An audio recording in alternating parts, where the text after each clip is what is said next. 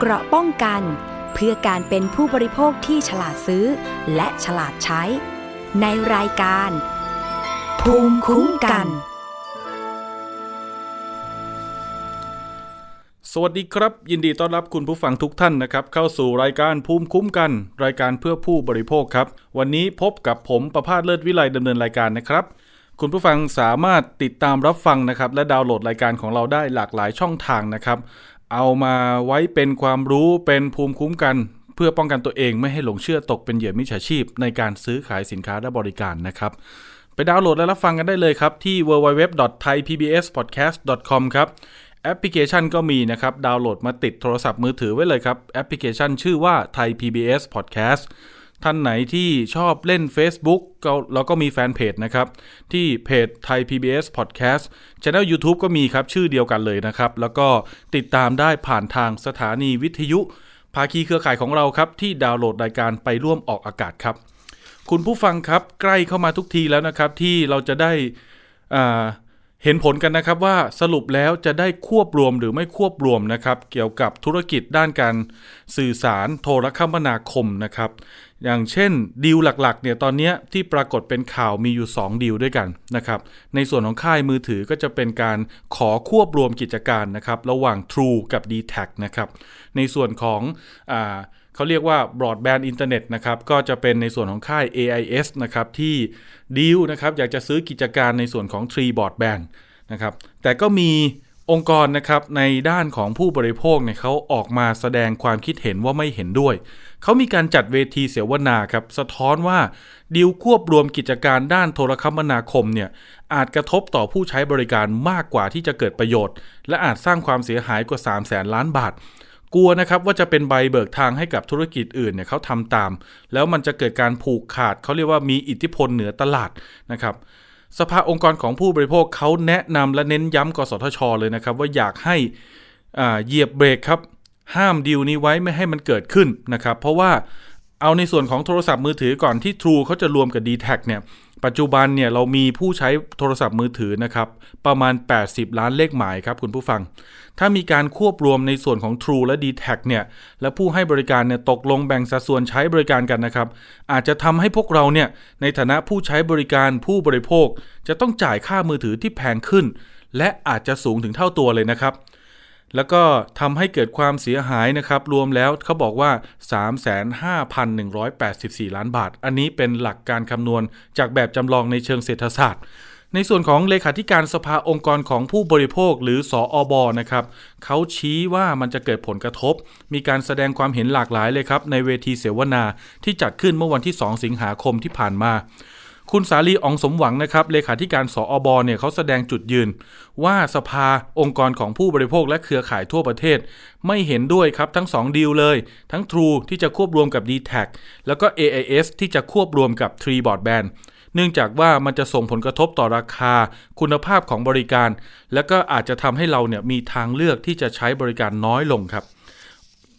คุณสาลีแสดงความคิดเห็นว่ากสทช เป็นองค์กรที่มีอำนาจในการกำกับดูแลเรื่องดังกล่าว และมีหน้าที่คุ้มครองให้เกิดความเป็นธรรมครับในการใช้บริการ จึงต้องการเรียกร้องครับให้กสทช พิจารณาเรื่องดังกล่าว โดยคำนึงถึงประโยชน์ของผู้บริโภคเป็นสำคัญ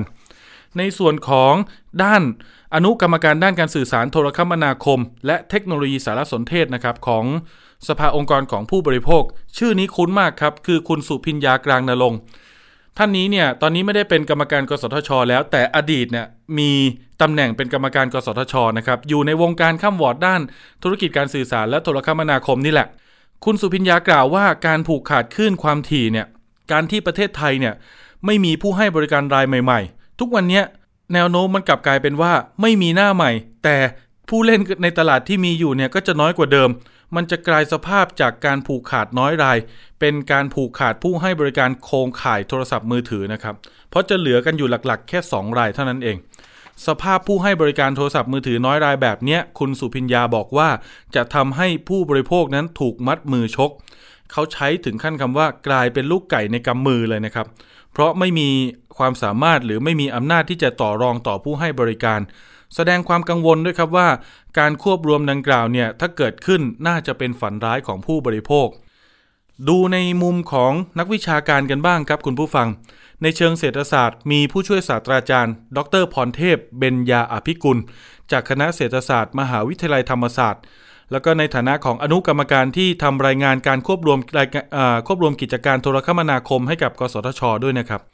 ยืนยันว่าจากการใช้แบบจำลองทางเศรษฐศาสตร์เนี่ยจะทำให้เห็นว่าการควบรวมกิจการจะส่งผลให้ค่าบริการเพิ่มขึ้นตั้งแต่ร้อยละ5ถึง 200%เลยนะครับ ในส่วนของแบบจำลองทางดุลยภาพนะครับชี้ให้เห็นผลกระทบต่อเศรษฐกิจภาพรวม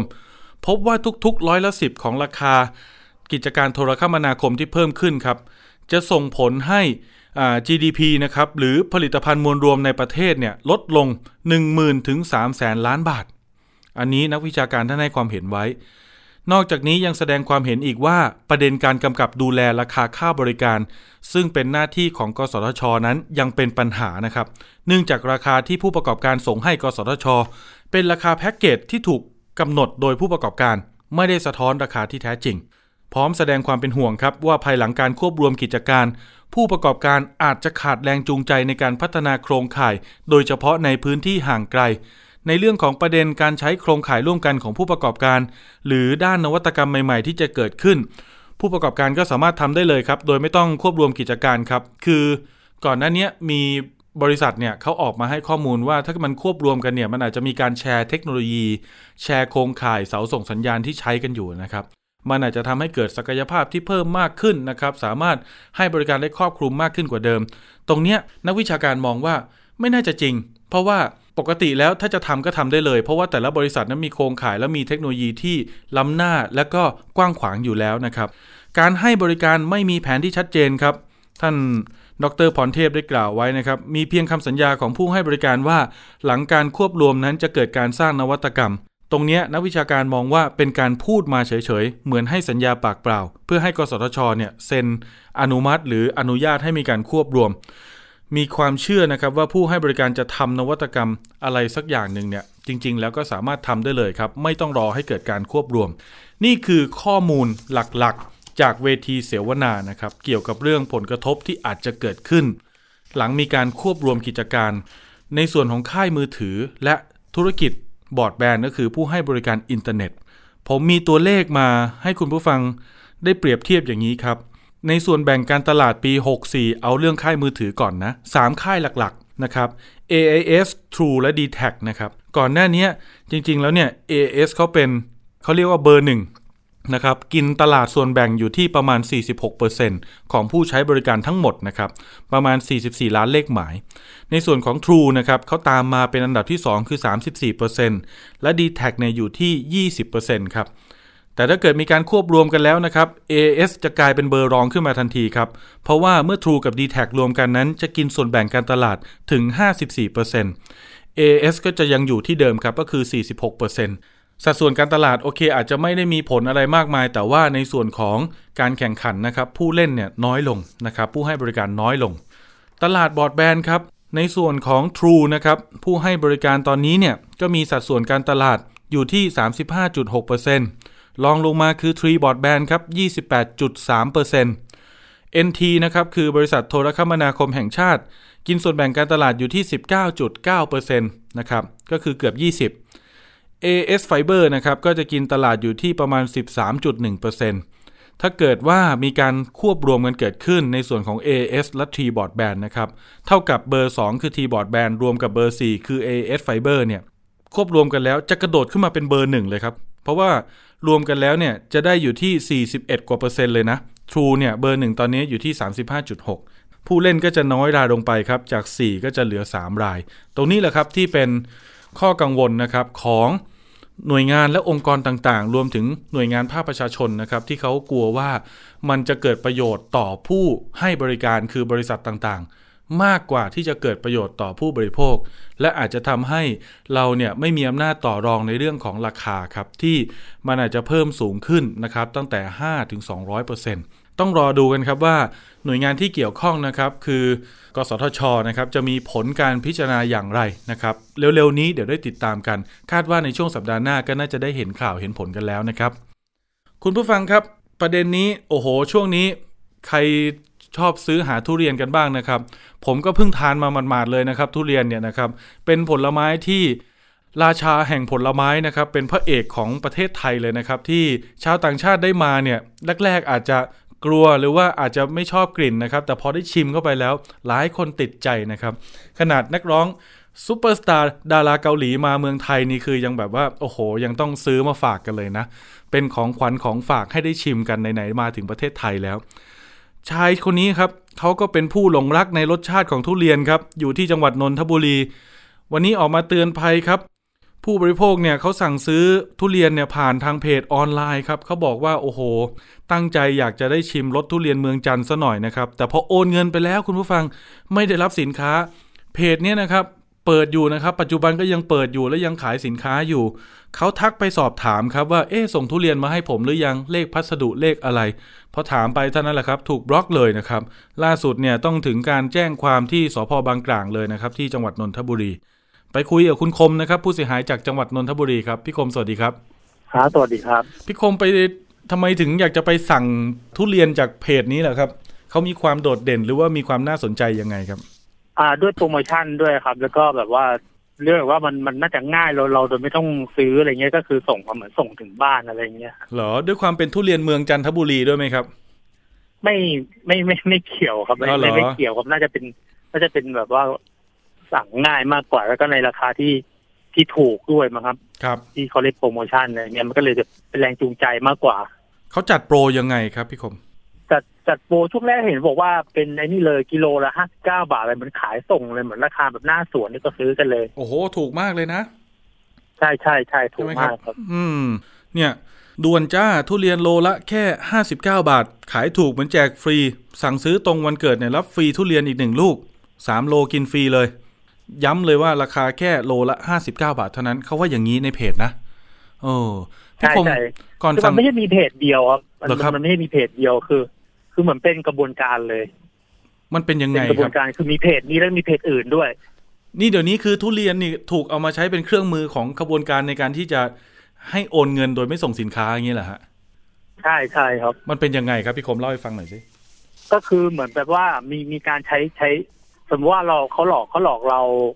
เคสเคสเนี้ย เหมือนเขาเอาเงินเราไปปั่นเพจเพื่อเอายอดเขาเรียกอะไรเอายอดเอายอดกดไลค์ยอดอะไรยอด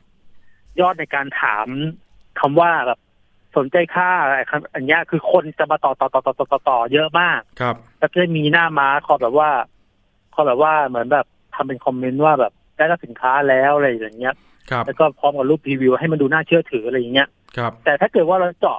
คลิกเจาะลึกเข้าไปในเพจเขาอะ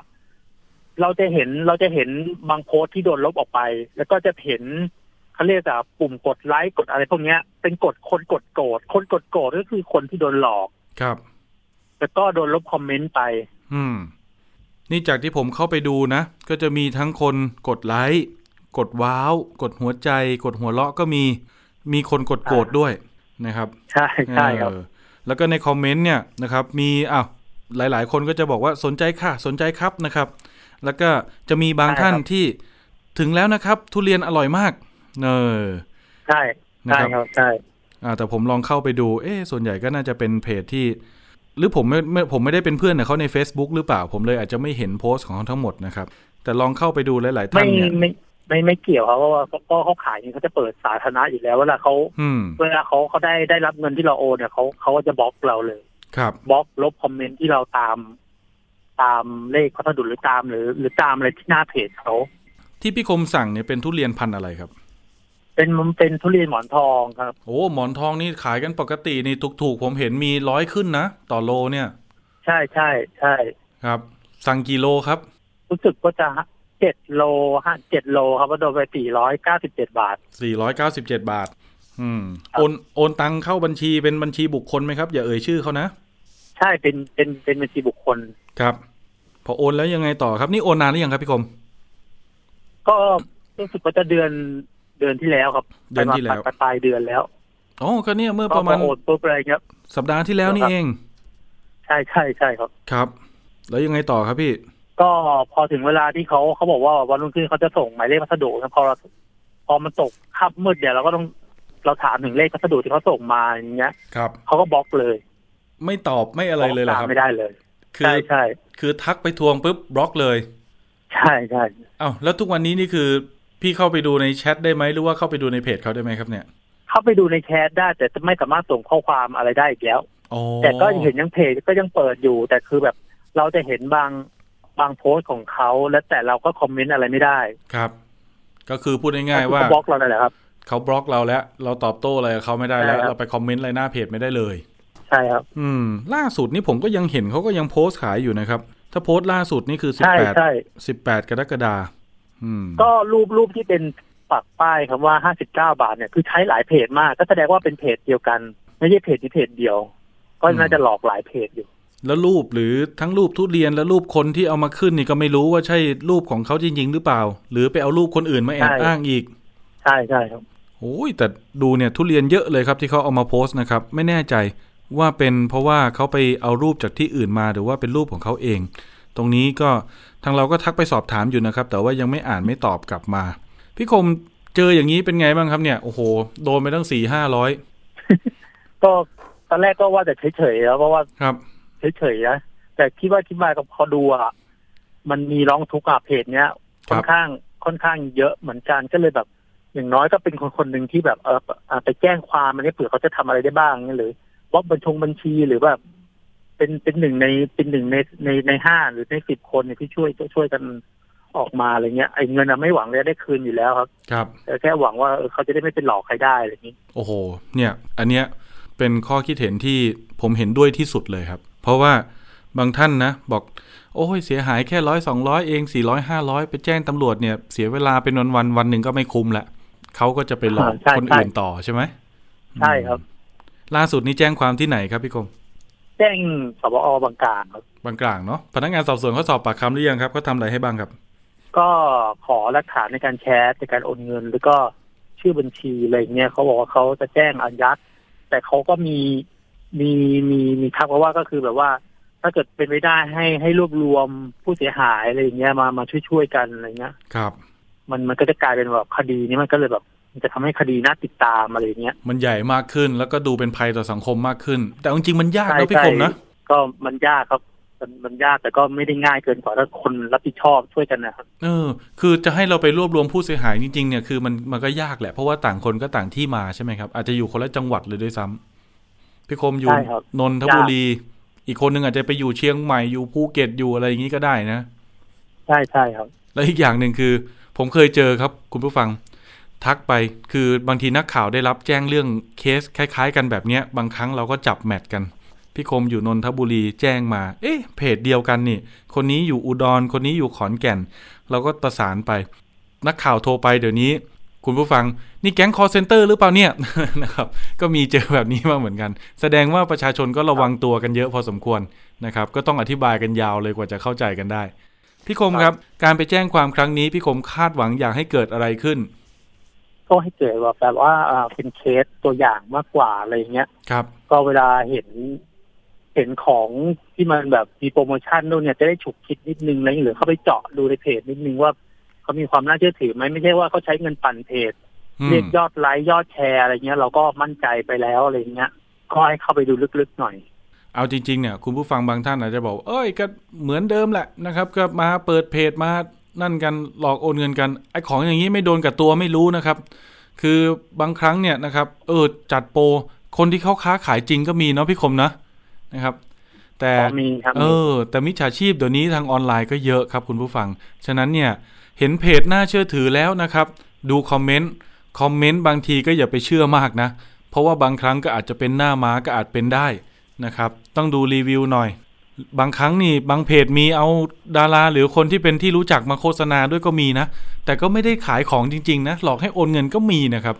ดาราที่ไปรีวิวให้ก็อาจจะโดนหลอกไปอีกทีหนึ่งก็ได้นะ มีหลายเคสหลายตัวอย่างที่เคยแจ้งเรื่องมาที่เรา พี่คมครับ คิดว่าครับไอ้ปัญหาที่เกิดขึ้นตรงเนี้ย มันจะทำให้เราเสียความเชื่อมั่นในการสั่งซื้อของออนไลน์ไหมครับ น่าจะน่าจะไม่ครับแต่ต้องระมัดระวังขึ้นอืมแล้วก็หาข้อมูลอะไรที่มัน ที่มันที่มันแน่นกว่าเนี้ยก่อนที่จะตัดสินใจซื้ออะไรสักอย่างหนึ่งครับ แสดงว่าคือตอนนั้นเราเราเราก็อาจจะดูแค่เผินๆใช่ไหมอาจจะไม่ได้แบบลงลึกถึงแบบว่านั่นเลย ลืมสังเกตใช่คอมครับเมนต์คือเราอะไรอแค่ย่างนี้หรือเปล่าเราแค่ดูหน้าหน้าหน้าเพจที่เขามีการแชร์ว่าเออมีการกดไลค์กดแชร์คือพวกนี้เขาใช้เงินปั่นเขาเรียกเขาอะไรปั่นเพจปั่นโฆษณาปั่นยอดวิวครับในการมองเห็นมากกว่า แล้วก็คนเขาก็มาคอมเมนต์แต่ส่วนใหญ่เขาจะหลีกเลี่ยงตอบตอบ ตอบให้พวกเราเห็นครับคือเขาจะทักแชทส่วนตัวอะไรอย่างเงี้ยอ่าถ้าทักทักแชทส่วนตัวเนี่ยเมื่อไหร่เนี่ยก็ก็แสดงว่าโอกาสที่จะโดนหลอกมีสูงละน่าสงสัยไว้ก่อนใช่ใช่ให้เราสงสัยไว้ก่อน ผมมีวิธีอย่างนี้ครับพี่คมและคุณผู้ฟังนะครับ มีเคสที่ถูกให้โอนเงินแบบนี้แหละ แต่อาจจะเป็นวิธีการอื่นนะเขาเอาเลขบัญชีแล้วก็ชื่อเจ้าของบัญชีครับ ถ้าผ่านไปแถวแถวๆเมืองทองธานี แวะไปที่กองบัญชาการตำรวจไซเบอร์ เขาจะมีจุดรับแจ้งความแล้วสามารถที่จะเช็คได้เลยนะครับว่า ตัวบัญชีเนี้ยนะครับมีเงินเข้าเงินออกเยอะไหมแล้วก็ตัวเจ้าของบัญชีชื่ออะไรนามสกุลอะไร เช็คที่อยู่ได้ด้วย ถ้าเกิดว่าติดตามจากคนที่เป็นมิจฉาชีพ หลอกให้เราโอนเงินไม่ได้ ลองติดตามกับเจ้าของบัญชี เพราะว่า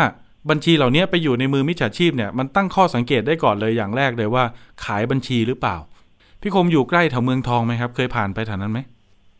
ไม่ไม่ไม่ไม่ไม่ไม่ใกล้ครับ แต่ก็เหรอครับ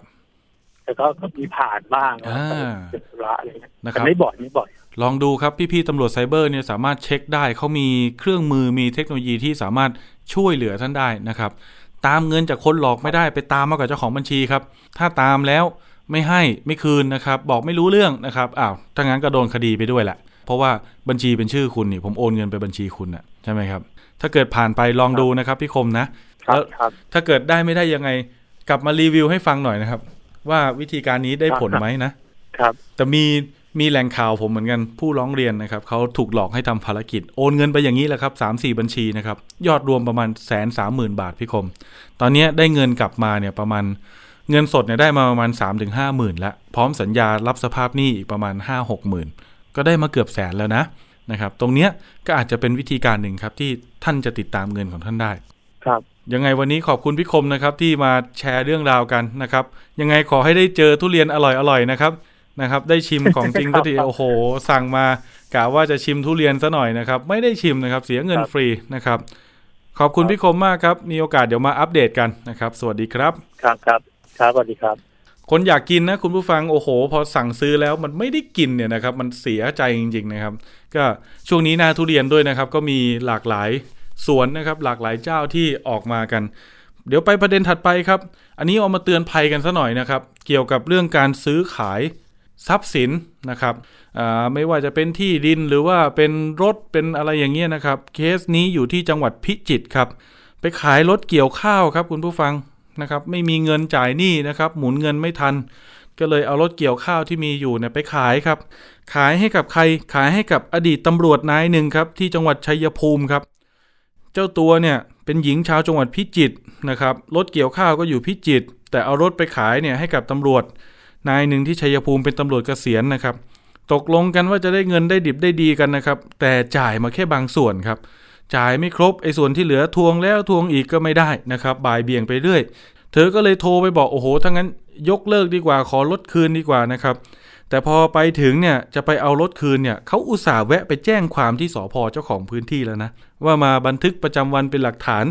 จะมารับรถคืนนะครับ แต่พอไปที่อู่ครับคุณผู้ฟัง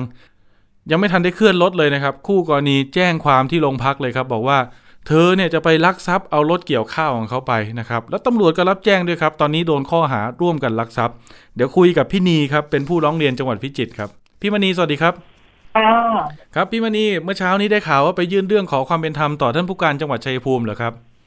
ค่ะค่ะทำไมครับทำไมเราต้องไปขอความเป็นธรรมเราไม่ได้รับความเป็นธรรมยังไงอะเรากลัวแบบมันสงสัยอะไรประมาณนี้กังวลนะคะครับก็เลยอยากจะให้ท่านเขาไปลองตรวจสอบดูอะไรประมาณนี้ครับ สอบถามนิดหนึ่งพี่นีไปขายรถเกี่ยวเนี่ย ตกลงเออขายกันเมื่อไหร่ตกลงราคายังไงครับ ก็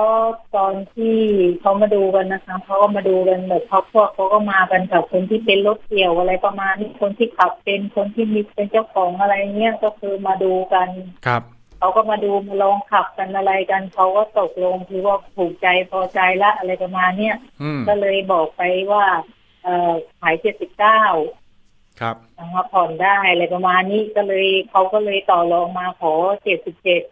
ขอต่อมาสองหมื่นก็เลยโอเคตกลงเจ็ดสิบเจ็ดนี่คือหมายถึงแสนเจ็ดแสนเจ็ดใช่ไหมใช่ค่ะแล้วอ่าให้วางสี่แสนก่อนครับ แล้วเขาก็เลยบอกว่าเออเงินไม่พอมีอยู่แสนห้าและอีกประมาณที่เจ็ดวันหรือสิบวันเนี่ยเออเดี๋ยวเขาเดี๋ยวเขาจะมีเงินก้อนเข้ามาอะไรประมาณเนี่ยเดี๋ยวจะให้อีส่วนเนี้ยให้คุณเลยก็เลยว่าเห็นว่าเออโตโตๆกันแล้ว ไม่อยากจะให้ผิดคำพูดครับ เอาพวกความชัวร์เลยจะได้ไม่ต้องเสียคำพูดอืมค่ะก็เลยให้เขาเวลาเขาอ่านอีอีสองแสนห้าเนี่ย เป็นสองเดือนก็แล้วกันอะไรประมาณเนี่ยวันที่เดือนที่กาหกสี่จ่ายหนึ่งแสนแล้ววันที่สิบธันวาพอดีมันหมดข้าวเกี่ยวพอดีก็อ่าอีแสนห้านึงอะไรประมาณเนี้ยค่ะครับเขาก็เลยจ่ายมาประมาณต้นเดือนธันวาห้าหมื่น ครับ แล้วแล้วส่วนที่เหลือส่วนที่เหลือขอเป็นเดือนธันวาก็แล้วกันไอปลายเดือนธันวาอะไรประมาณเนี้ยค่ะอ่าปลายเดือนธันวาก็ก็ให้เขามาปลายเดือนธันวาอ่าปลายเดือนธันวาจะสิ้นปีใหม่แล้วค่ะ แล้วตกลงยังไงคะแต่เขาก็อ่างั้นเดี๋ยวขอเป็นต้นปีใหม่อ่าต้นปีใหม่วันที่สิบก็แล้วพอวันที่สิบไปแล้วก็โทรทวงถามอีกเขาก็ว่าอ่าเดี๋ยววันที่ยี่สิบนะอะไรประมาณอ่าวันที่ยี่สิบจะโอเคอ่าเลื่อนให้แก แล้วพอวันที่ยี่สิบอาถึงวันที่ยี่สิบนะก็เลื่อนไปอีกประมาณเนี้ยแล้วก็เลยพอโทรไปก็แบบมีการบ่ายเบี่ยง ให้คุยกับน้องสาวอะไรประมาณเนี้ยค่ะ ให้คุยกับน้องสาวเลย คุยกับน้องสาวยังอะไรประมาณเนี้ยค่ะ ครับจากโทรไปก็จะเป็นอย่างนี้ตลอดพอมาเมื่อวันที่ยี่สิบเก้ามกราน้องสาวเขาก็โทรมาเขาตัวเองเป็นประกันอะไรประมาณเนี้ยนี่ก็ไม่รู้ว่าเขาอยู่ในตำแหน่งอะไรครับก็เลยเชื่อใจเขาว่า เดือนนึงเดือนขอเป็นเดือนกุมภาภายในเดือนกุมภาถ้าเกิดว่าไม่ไม่มีเงินให้ เดี๋ยวจะนำให้บอกให้พี่ชายนำรถคืนให้กับคุณเมย์เลยเลยประมาณนี้อะเราก็เชื่ออะไหนๆก็ไหนๆแล้วผ่านมาสองสามเดือนแล้วก็ให้เขาได้อีกเดือนหนึงก็จะให้เขาไม่ได้เฉลี่ยอะไรประมาณนี้ก็เลยให้เขาค่ะอืมแล้วพอพอสิ้นเดือนปุ๊บเราก็ไป ก็พอสิ้นเดือนอ้าวยังเขายังไม่มีเงินโอนมาเลยทำไมเขาไม่โทรมาบอกก็เลยวันที่หนึ่งหนึ่งมีนาก็โทรไปถามเขาก็บอกว่าเคลียร์กับน้องไม่ได้หรอกคุยกับน้องเลยคุยจากับน้องเลยอะไรประมาณเนี้ยบอกครับน้องที่โจทย์ไม่ได้คุยคุณแบบคุยกับน้องแล้ว น้องก็บอกว่า ถ้าเกิดว่าไม่มีเงินให้ก็จะดำเนินดำเนินรถคืนให้อะไรประมาณนี้ตามตามที่น้องคุณบอกจะเอาตามนั้นหรืออะไรประมาณนี้ เขาก็ฮะน้องพูดอย่างนั้นเหรออะไรประมาณเนี้ยค่ะครับใช่ถ้าเกิดเอาตามที่น้องคุณพูดอะ มันก็ต้องเป็นแบบนี้อะไรประมาณเนี้ยค่ะพอมาได้แล้วน้องวันที่หนึ่งก็ประมาณก่อนเที่ยงน้องเขาก็โทรมาแล้วก็ได้พูดคุยกันก็ไม่ได้คุยถึงเรื่องเงินเรื่องอะไรเขาก็พูดเรื่องโน้นเรื่องนี้เขาก็บอกได้โอนเงินมาให้ที่จะขายรถเอาเงินให้ที่นึงอะไรประมาณเนี้ยค่ะ ครับอะเลยอุ้ยตายแล้ว จะขายรถจ่ายยังจ่ายไม่หมดเลยแล้วก็ได้เงินหรออะไรประมาณนี้ก็เลยขึ้นไปวันที่สามก็เลยขึ้นไปครับก็เลยไปแจ้งความแจ้งความขอรับรถเราก็เหมือนกับว่าร้อยเวรก็ไม่ค่อยจะเต็มใจพูดจาไม่ดีใส่อะไรประมาณเนี้ยครับไม่ยอมรับแจ้งไม่ยอมลงบันทึกประจำวันขอบอกว่าเรามาบริสุทธิ์ใจเรามาแบบเราไม่ได้มาคือว่ามาเอาเลยคือว่าให้ตำรวจรู้อะไรประมาณเนี้ยค่ะ ครับ เอามาขอรถแล้วก็ได้โทรโทรก็ไม่ยอมไม่ยอมคืนไม่ยอมเจรจาด้วยอะไรด้วยอืมก็เลยไปที่อู่ ไปที่อู่ก็เลยให้มีการแจ้งบอกว่าเออมีมีคนมาลักรถอะไรประมาณเนี้ยค่ะ ไอตอนที่เขาแจ้งความเนี่ย ได้ขยับรถหรือยังครับ หรือมันยังจอดอยู่ที่เดิมยางยางเลยค่ะสวปก็ไปกันเต็มเลยค่ะ โอ้โหสวเล่าปไปที่อู่ก็ได้ไปพูดจาแล้วนี้ก็เลยไปไปที่บ้านผู้ใหญ่บ้านครับ ไปไปหาผู้ใหญ่บ้านแล้วก็ไปรับผู้ใหญ่บ้านมา ให้มารับรู้ว่านี่จะเอารถไปอะไรประมาณเนี้ยค่ะ ผมเล่าให้คุณผู้ฟังผู้ใหญ่ฟังบ้อย่างนี้ก็มเลยพี่นีเนี่ยเขาขายรถเกี่ยวคันเนี้ยนะครับ อ่าเป็นเป็นรถอ่าอันนี้เนาะไอหนุ่ม Wi-Fi เนาะพี่เนาะรุ่นค่ะค่ะก็ราคาเจ็ดแสนเจ็ดละนะครับ ก็ขายให้อดีตตำรวจเนี่ยที่ชัยภูมินะครับ ราคาเจ็ดแสนเจ็ดเนี่ย ขอเก็บเงินก่อนเนี่ยสี่แสนนะครับ ส่วนที่เหลือเนี่ยก็เดี๋ยว ค่อยจ่ายให้ก็ได้ผ่อนก็ได้อะไรเงี้ยนะครับ ก็เป็นสัญญาแบบกว้างๆนะครับ แต่คราวเนี้ยทางผู้ซื้อเนี่ยตำรวจเนี่ยอดีตตำรวจเนี่ยเขาบอกว่าเขามีเงินอยู่แค่แสนห้านะครับเดี๋ยวส่วนที่เหลือเนี่ยเดี๋ยวจ่ายให้ภายในสิ้นปี 64นะครับซื้อตุลาพฤศจิกาก็ยังไม่จ่ายธันวายังไม่จ่ายนะครับก็เลยต้องมาคุยกันพอคุยกับเขาเขาก็บอกว่าให้ไปคุยกับน้องสาวอดีตตำรวจถูกต้องไหม ค่ะค่ะเออ แล้วแล้วน้องสาวอดีตตำรวจเขาพอเราบอกว่าถ้าไม่ไม่จ่ายตามกำหนดนี่เราจะขอลดคืนเขาขัดข้องไหมครับ ค่ะเขาก็ขัดเขาก็เอาข้อกฎหมายมาอ้างเขาก็บอกว่า เออเอาคุณเมย์คุณเมย์วันเมื่อเดือนที่แล้วคุณเมย์ได้พูดอะไรกันนี้ไว้คุณเมย์จะถูกค่ะพูดก็ถูกค่ะเขาพูดเขาผิดเขาบอกเขาไม่ผิด ไม่ใช่ เดี๋ยวตอนตอนที่คุยโทรศัพท์กันทีแรกเนี่ย พี่นีอย่าไปเอ่ยชื่อเขา เขาโอเคไหมว่าถ้าเกิดเขาจ่ายไม่ตรงตามกำหนด แล้วเราจะมาเอารถคืนเนี่ยเขาเขาโอเคไหมครับ ตามเนี้ยเขาค่ะมาอ้างเลยค่ะอืมนะครับ แต่พอมาเอารถคืนจริงเขาก็เอากฎหมายมาๆพอมาเอารถคืนจริง ๆ เนี่ยเขาก็คือเอายังไม่ทันขยับรถเลยโดนเรียกตำรวจมาจับแล้วใช่ค่ะอืมเขาก็เอาข้อกฎหมายมาอ้างว่าคุณไม่มีสิทธิ์ที่จะเอารถคืนคุณมีสิทธิ์ที่จะเอา ฟ้องเอาเงินคืนอะไรประมาณนี้ แต่นี่ก็ไม่ได้รู้กฎหมายอะไรประมาณนี้ว่าอ้าวรู้แค่ว่า ว่ารถจะคือเป็นของเราคุณไม่ใส่เราไม่หมดอะไรประมาณนี้ ประเด็นเรื่องนี้ครับคุณผู้ฟังมันมีอ่าเขาเรียกว่าข้อกังขาอยู่นะครับในประเด็นของเรื่องว่าทนายความของพี่นีเนี่ยที่เป็นผู้เดือดร้อนเนี่ยที่ให้สัมภาษณ์เราอยู่เนี่ยเขาให้ความเห็นว่ามันมีการบอกเลิกสัญญาไปแล้ว ฉะนั้นเนี่ย ตัวพี่นีเนี่ยก็น่าจะมีสิทธิ์ไปเอารถกลับคืนมาได้รถเนี่ยมันมันเป็นสินค้าที่เกิดขึ้นจากการซื้อขาย เมื่อบอกเลิกสัญญากันแล้ว พี่นีก็น่าจะไปเอารถกลับคืนมาได้ ก็ไม่น่าจะผิดอาญาใช่ไหมครับ มันน่าจะเป็นแพ่ง อีกอย่างหนึ่งถึงแม้ว่า จะยังไม่ได้บอกเลิกสัญญา แต่พี่นีเนี่ยไปที่อู่เนี่ยยังไม่ทันได้ขยับรถหรือเอารถไปที่ไหนรถมันยังจอดอยู่ที่เดิมถูกต้องไหมครับฉะนั้นเนี่ยค่ะทำไมตำรวจถึงมาดำเนินคดี ข้อหาร่วมกันลักทรัพย์ ที่บอกว่าร่วมกันเนี่ยคือไม่ใช่พี่นีโดนคนเดียวนะคุณผู้ฟัง สามีพี่นีแล้วก็เพื่อนอีกคนหนึ่งที่ไปด้วยกันเนี่ยไปเป็นเพื่อนกันเนี่ยก็โดนไปด้วยนะครับ ทั้ง 3 คนเลยโดนข้อหาร่วมกันลักทรัพย์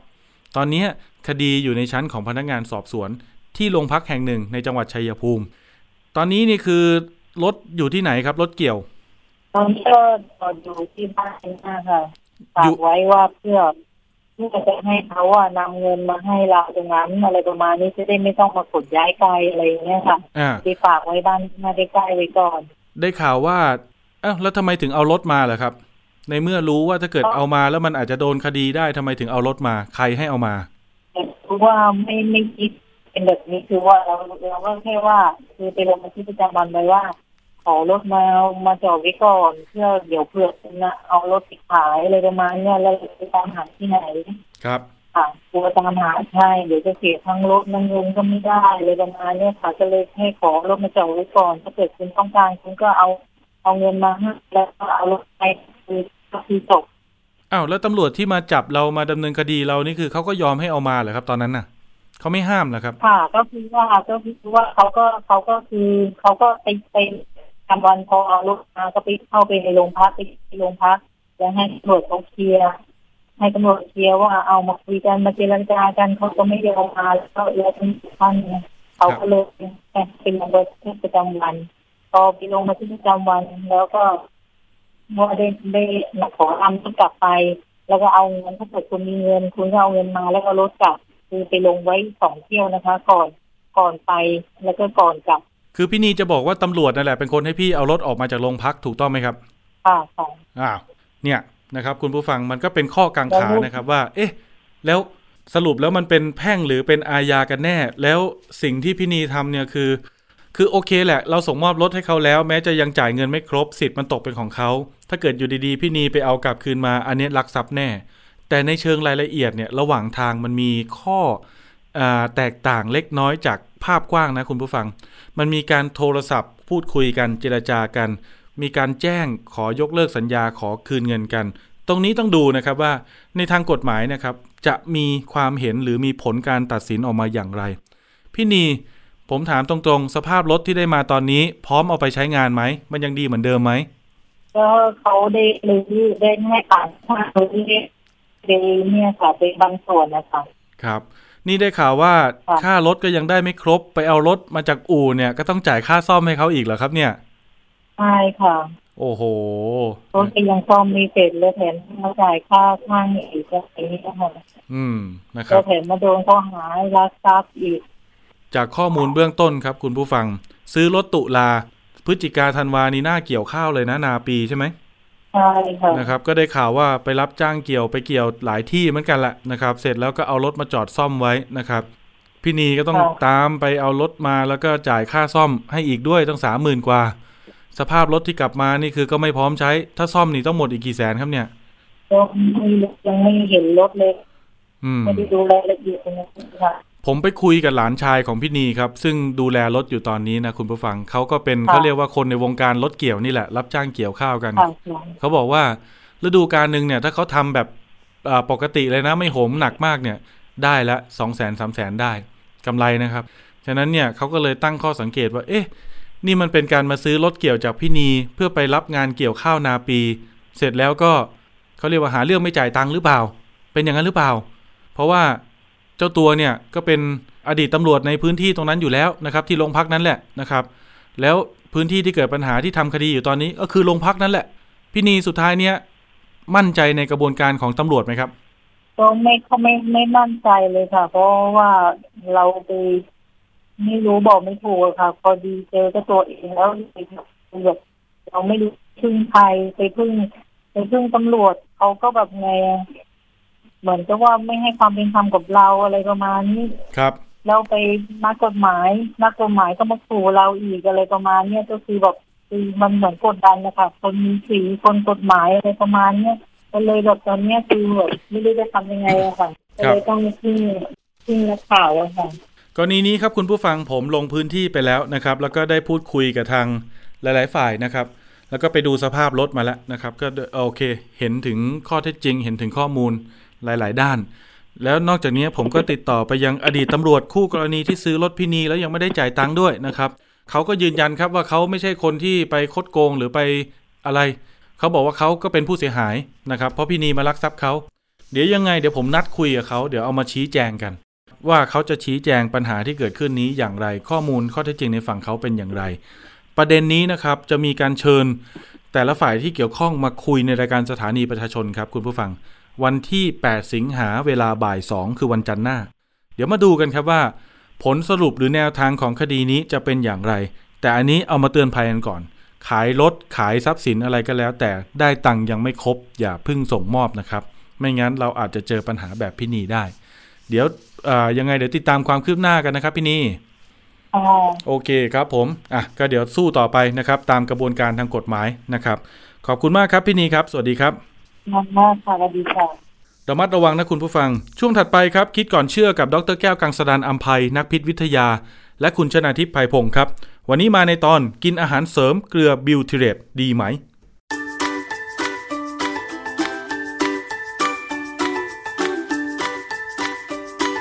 ช่วงคิดก่อนเชื่อ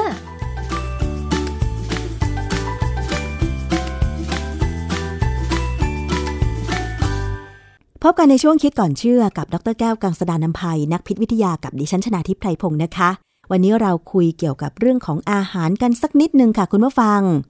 เราต้องกินอาหารให้ครบ 5 หมู่นะคะ เราถึงจะได้ประโยชน์จากอาหารทุกหมู่ อาหารประเภท ผักผลไม้ต่างๆ ก็จะให้กากใหญ่เพื่อที่จะทำให้เราท้องไม่ผูก หรือขับถ่ายเป็นปกติใช่ไหมคะ เพราะว่ามันมีใยอาหารที่ช่วยในการขับถ่ายให้เป็นปกติ ซึ่งการขับถ่ายที่เป็นปกติเนี่ยก็จะทำให้เราสุขภาพดี ไม่เสี่ยงเป็นโรคเกี่ยวกับลำไส้หรือช่วงท้องใช่ไหมคะคุณผู้ฟัง ทีนี้ถ้าเกิดว่าใครไม่ชอบกินอาหารพวก ผักผลไม้เนี่ยก็มักจะมีปัญหาท้องผูก ไม่ค่อยเข้าห้องน้ำหรือถ่ายอุจจาระไม่ออก มันก็จะสร้างความอึดอัด แล้วก็ระยะยาวอาจจะเสี่ยงเป็นพวกมะเร็งลำไส้ใหญ่หรือ อาจจะมีผลกระทบด้านสุขภาพอื่น ๆ ตามมาใช่ไหมคะ เพราะฉะนั้นเราจึงควรที่จะกินผักผลไม้ที่มีเส้นใยเพื่อระบบการขับถ่ายที่ดีนะคะ คุณผู้ฟัง ทีนี้มันมีโฆษณาในระยะหลังค่ะ ว่ามีเกลือชนิดหนึ่งที่มีผลดีนะคะสำหรับคนที่ไม่ชอบกินอาหารที่มีกากใยอาหาร ชนิด soluble fiber เกลือชนิดนี้ไปทำหน้าที่แทน ชื่อว่าเกลือบิวทิเรต การกินอาหารเสริมเกลือบิวทิเรตดีหรือไม่ เราต้องมาฟังบทความทางวิชาการและงานวิจัยจากอาจารย์แก้วค่ะ อาจารย์คะ การโฆษณาว่าเกลือบิวทิเรตมันเป็นผลิตภัณฑ์ที่เสริมอาหารที่อาจจะช่วยทำหน้าที่แทนกากใยอาหารอะไรอย่างเงี้ย มันเป็นจริงอย่างนั้นไหมคะอาจารย์ เกลือบิวทิเรตคืออะไรคะอาจารย์ เออ เวลาเรากินผักผลไม้เนี่ยนะใยอาหารเนี่ยมีสองกลุ่มใหญ่ ๆ นะ กลุ่มหนึ่งเนี่ยเขาใช้คำว่า soluble fiber ซึ่งคำว่า soluble เนี่ยไม่ได้แปลว่าละลายค่ะแต่แปลว่าอุ้มน้ำดีนะอุ้มน้ำแบบอย่างเม็ดบางรักเนี่ยจะมีพวกนี้เยอะ เพราะฉะนั้นเวลาเราเอาเม็ดเม็ดบางรักเนี่ยใส่ลงไปในน้ำเนี่ยจะเห็นเขาพองขึ้นมาเห็นไหมใช่นะฮะนึกออกไหมอันนั้นนะเป็น soluble fiber ส่วนอีกอย่างหนึ่งเนี่ยเป็นใยอาหารชนิดที่เราเรียกว่า insoluble fiber คือพวกเนี่ยแช่ลงไปในน้ำก็จะไม่พองสักเท่าไหร่ จะไม่เห็นเลย อย่างเช่น เวลาเรามองที่ก้านของคะน้าเนี่ยจะมี insoluble fiber เยอะ แต่ถ้าที่ใบเนี่ยจะเป็น soluble fiber บ้าง ความแตกต่างของสองอย่างนี้ก็คือว่า ถ้าเรากิน insoluble fiber เข้าไปเยอะเนี่ย พวกนี้จะจับสารพิษได้ดี แล้วก็จะรวมอยู่ในอุจจาระ และทำให้อุจจาระเนี่ยพองพองตัวได้ดีพอสมควรหมายความว่าอุ้มน้ำได้บ้างค่ะทำให้อุจจาระไม่แข็งสามารถถ่ายได้สบาย แต่ถ้าเป็น soluble fiber เนี่ย ความจริงพวกนี้มันก็ช่วยอุ้มน้ำดีมากเลยนะ เพราะเขาดึงน้ำเข้ามาอยู่ในตัวเขาได้ค่ะแต่ปัญหานะคือว่าแบคทีเรียที่อยู่ในลำไส้ใหญ่เราเนี่ย กินพวกนี้ได้ พอกินแล้วก็จะปล่อยออกมาเป็นกรดต่างๆ เช่น กรด acetic acid กรด propionic acid กรด butyric acid กรดสามสี่ตัวเนี่ย จริง ๆ แล้วเวลาอยู่ในร่างกายเราเนี่ยมักจะถูกเปลี่ยนไปในรูปของเกลือ เพราะว่าการอยู่เป็นกรดเนี่ยมันก็กัดผิวหนังของเราไม่ได้หรอกต้องค่ะเป็นเกลือนะร่างกายก็จะปรับกรด butyric หรือเกลือ butyrate เนี่ยนะส่วนหนึ่งที่เป็นเขาเรียกว่าเป็นผลิตภัณฑ์ที่ได้จากแบคทีเรียหลายชนิดเนี่ยกิน soluble fiber แล้วปล่อยออกมา ถามว่าเกลือพวกนี้มีประโยชน์กับทางเดินอาหารของเราไหมมีมีแน่ๆนะฮะเรามองภาพรวมเนี่ยเราบอกว่า soluble fiber เนี่ยพอถูกแบคทีเรียกินเข้าไปแล้ว ปล่อยผลิตภัณฑ์ออกมาเนี่ย ช่วยลดความเสี่ยงของการเป็นมะเร็ง เพราะฉะนั้นเขาก็เลยพยายามเอาข้อมูลพวกเนี้ยไปโฆษณาขายเกลือ butyrate แต่ประเด็นคือว่าเกลือ butyrate เนี่ยจริง ๆ แล้วทำหน้าที่อะไรค่ะเราได้กรด butyric จากแบคทีเรียค่ะที่กิน soluble fiber ก็หรือคือใยอาหารที่อยู่ในมำท้องของเรา อยู่ในลำไส้ใหญ่ คือออกมาแล้วเนี่ยเออจริง ๆ จะช่วยปรับความเป็นกรดด่างในลำไส้ใหญ่เนี่ยให้ไปทางกลางกลางๆคือลำไส้ใหญ่เราเนี่ย ปกติถ้าเรากินใยอาหารน้อยเนี่ยนะมันจะออกไปทางด้านการเป็นด่าง เพราะว่าในลำไส้เล็กเนี่ยเวลามีการย่อยอาหารเนี่ยต้องการความเป็นด่าง เอนไซม์ที่ย่อยโปรตีนไขมันคาร์โบไฮเดรตเนี่ยถึงจะทำงานได้ดีค่ะถ้าความเป็นกรดด่างในลำไส้เล็กเนี่ยเป็นไปทางกรดเนี่ยนะการย่อยอาหารจะไม่ค่อยดี ต้องเป็นออกด่างนิดๆพอเป็นด่างแล้วเนี่ยรวมกับน้ำดีที่ออกมาจากตับด้วยเนี่ยพอไหลลงไปในลำไส้ใหญ่แล้ว มันจะทำให้ลำไส้ใหญ่เนี่ยมีความเป็นกรดด่างไปทั้งด่าง ซึ่งความเป็นด่างเนี่ยช่วยส่งเสริมให้เซลล์มะเร็ง ซึ่งเกิดได้ตลอดเวลาในลำไส้ใหญ่เนี่ยเจริญได้ดี เพราะฉะนั้นจากความรู้ที่เรารู้ว่าต้องมีการเปลี่ยนใยอาหารที่เขาว่ามันอุ้มน้ำไม่ดีเนี่ยนะให้เป็นกรดต่างๆ ตั้งแต่อะซิติกโปรปิโอนิกแล้วก็บิวทริกเนี่ยคือพอออกมาแล้วเนี่ยถ้าใครกินใยอาหารพวกนี้น้อย ก็จะมีความเสี่ยงต่อการเป็น มะเร็งลำไส้ใหญ่ เพราะว่าความเป็นกรดด่างในลำไส้ใหญ่เนี่ยมันจะออกไปทางด่าง แต่ว่าถ้าเรากินพอดีพอดีเนี่ยก็จะมีกรดพวกเนี้ยไปช่วยสะเทินความเป็นด่างให้ลงมาเป็นกลางๆ ซึ่งเซลล์มะเร็งเนี่ยจเจริญได้ไม่ดีค่ะเพราะฉะนั้นคนที่กินใยอาหารครบทั้งสองอย่างคือ insoluble fiber soluble fiber เนี่ยหมายความว่าเช่นง่ายๆ คือกินคะน้าทั้งใบทั้งก้านเนี่ยก็จะได้ประโยชน์ค่ะ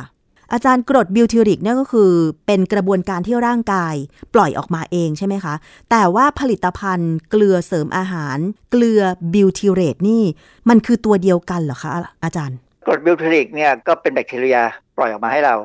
เราสร้างเองไม่ได้ค่ะไม่เกี่ยวกันนะฮะแบคทีเรียสร้างให้จากใยอาหาร ส่วนเกลือ butyrate เนี่ยความจริงมันก็คือกรด butyric ที่ถูกเปลี่ยนรูปให้เป็นเกลือ ซึ่งไม่ยาก นะร่างกายก็ทำอย่างนี้เหมือนกัน สังเคราะห์จากห้องปฏิบัติการได้ใช่ไหมคะเออมีการสังเคราะห์ในห้องปฏิบัติการ แล้วก็ทำได้ในปริมาณมาก ๆ หลาย ๆ ครั้งเนี่ยเขาอาจจะใช้แบคทีเรียเป็นตัวสร้างด้วยซ้ำในรูปเดียวกับของผงชูรสโมโนโซเดียมกลูตาเมตนั่นแหละค่ะก็ใช้แบคทีเรียเหมือนกัน คือเทคนิคทางไบโอเทคโนโลยีเนี่ยทำให้สามารถทำของพวกนี้เข้ามาขายได้ในราคาถูกค่ะนะฮะกรด butyric หรือเกลือ butyrate เนี่ยนะ มันมีสิ่งหนึ่งที่น่าสนใจคือว่าเอ่อในการศึกษาเนี่ยเขาพบว่า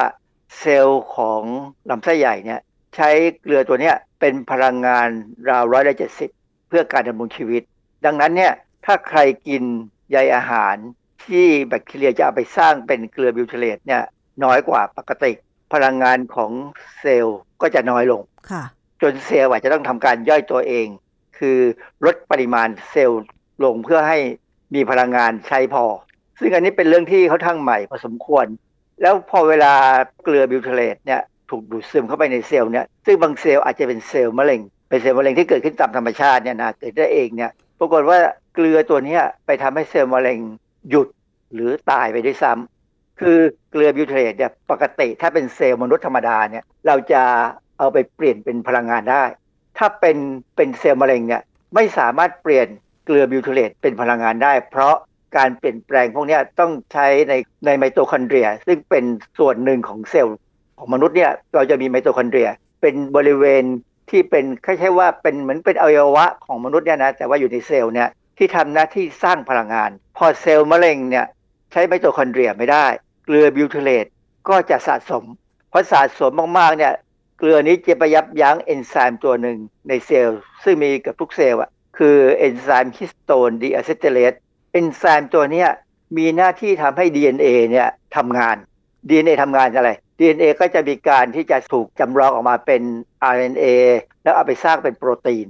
ดังนั้นถ้า histone deacetylase เนี่ยทำงานไม่ได้ DNA ขยับตัวไม่ได้ก็จะอยู่เฉยๆไม่ทำงาน เซลล์มะเร็งก็จะตาย คือเซลล์มะเร็งเนี่ยต้องแบ่งตัวอยู่ตลอดเวลาค่ะดังนั้นถ้าเอนไซม์ histone deacetylase ซึ่งมีผลเกี่ยวกับการแบ่งเซลล์ โดยเฉพาะของมะเร็งเนี่ยนะถูกยับยั้งเนี่ยเซลล์มะเร็งก็จะตายหรืออยู่นิ่งๆไปเลย ไม่ทำอะไร ดังนั้นเนี่ยเขาถึงบอกว่าผลที่แบคทีเรียกินใยอาหารที่เป็นเป็น soluble fiber เนี่ยได้กรดหรือเกลือบิวเทเลตออกมาแล้วเนี่ยก็ทำให้เราลดความเสี่ยงของการเป็นมะเร็งในลำไส้ใหญ่ได้ ก็ถือว่าเป็นผลดีใช่ไหมคะอาจารย์ แต่ว่าใยอาหารเนี่ยมันจะมีผลต่ออวัยวะอื่น ๆ นอกจากลำไส้ใหญ่ไหมคะอาจารย์ ฮะอันนี้เป็นเรื่องที่ผมประหลาดใจมากนะคือผมไม่เคยศึกษาเรื่องพวกนี้ไงพอไปอ่านเขาบอกว่ามันทำให้สมองเราเนี่ยแก่ช้าลงเหรอมีงานวิจัยตีพิมพ์เป็นบทความ แปลเป็นภาษาไทยว่า butyrate และใยอาหารชนิดอุ้มน้ำได้ดี ช่วยลดการอักเสบของระบบประสาทในหนูชรา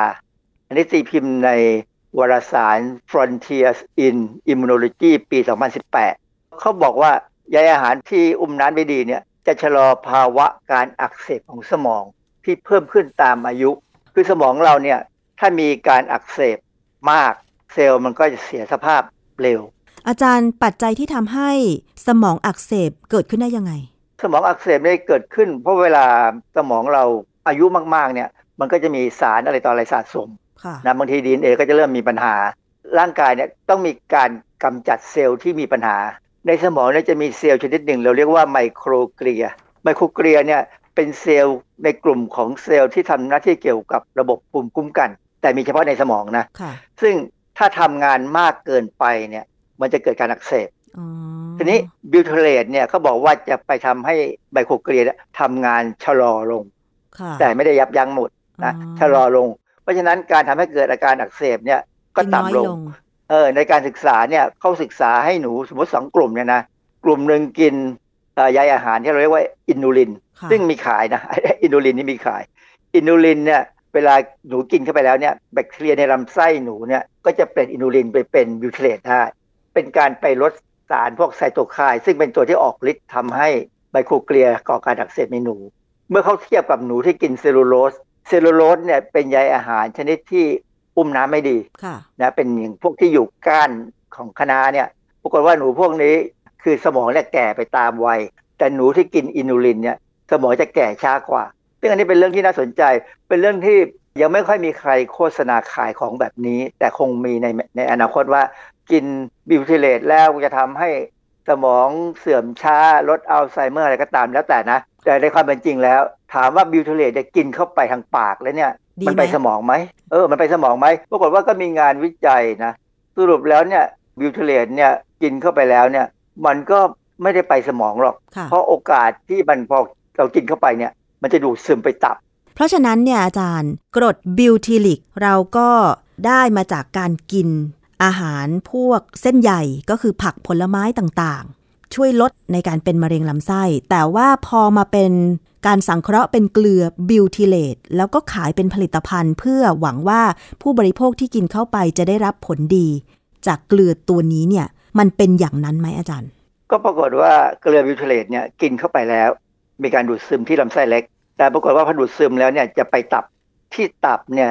จะมีระบบที่จะเปลี่ยนเกลือ butyrate ให้กลายเป็นสารที่เรียกว่า acetyl coenzyme A ซึ่งถูกเอาไปสร้างเป็นพลังงานได้ สรุปแล้วเนี่ยกินเข้าไปเท่าไหร่ก็ถูกสร้างเป็นพลังงานหมด ไม่ไม่ได้ไปลำไส้ใหญ่ไม่ได้ขึ้นไปสมองเลยค่ะมันมันต่างกับเวลาเรากินพวกผักผลไม้ soluble fiber นะ ถ้าเรากินกิน soluble fiber เนี่ยแบคทีเรียสร้างเกลือ butyrate เซลล์ลำไส้ใหญ่ดูดซึม เข้าไปใช้ประโยชน์เป็นพลังงาน แต่มีบางส่วนที่หลุดลอดไปถึงเส้นเลือด แล้วก็ไหลเวียนไปถึงสมองได้ อันนี้ธรรมชาติค่ะแต่ถ้าเป็นที่ไม่เป็นธรรมชาติกินเข้าไปเนี่ย โอกาสที่จะไปสมองดูเหมือนไม่มี เพราะจะถูกตับเอาไปจัดการหมด มีบทความอันหนึ่งเขาพูดถึงเขาบอกว่า butyrate เนี่ยเป็นดาบสองคมเมื่อใช้เพื่อสุขภาพยังไงคะตีพิมพ์ในวารสาร Advanced Nutrition ปี 2018 ก็บอกว่าการกิน butyrate มากเกินไปเนี่ยส่งผลให้ตับมีการเปลี่ยนแปลงสารพวกนี้เป็น acetyl CoA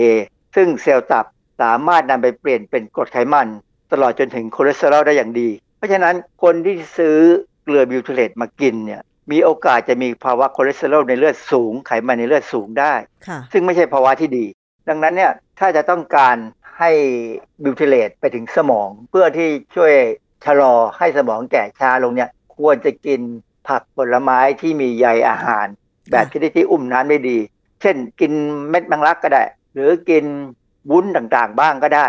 นะฮะพวกวุ้นต่างๆที่มีขายเนี่ยพอกินได้นะฮะค่ะหรือ กินแอปเปิลกินส้มเนี่ย เราจะได้ใยอาหารที่อุ้มน้ำได้ดี พอสมควรค่ะ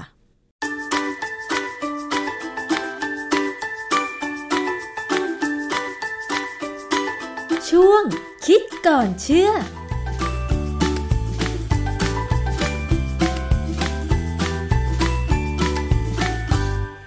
ครับคุณผู้ฟังครับก็เป็น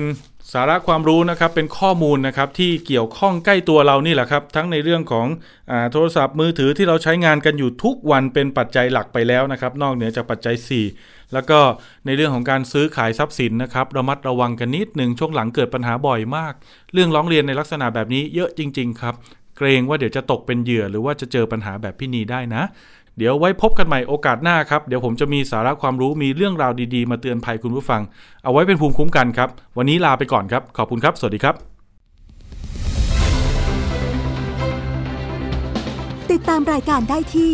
www.thaipbspodcast.com แอปพลิเคชัน Thai PBS Podcast หรือฟังผ่านแอปพลิเคชัน Podcast ของ iOS Google Podcast Android Podbean SoundCloud และ Spotify ติดตามความเคลื่อนไหวของรายการและแสดงความคิดเห็น โดยกดถูกใจที่ facebook.com/thaipbspodcast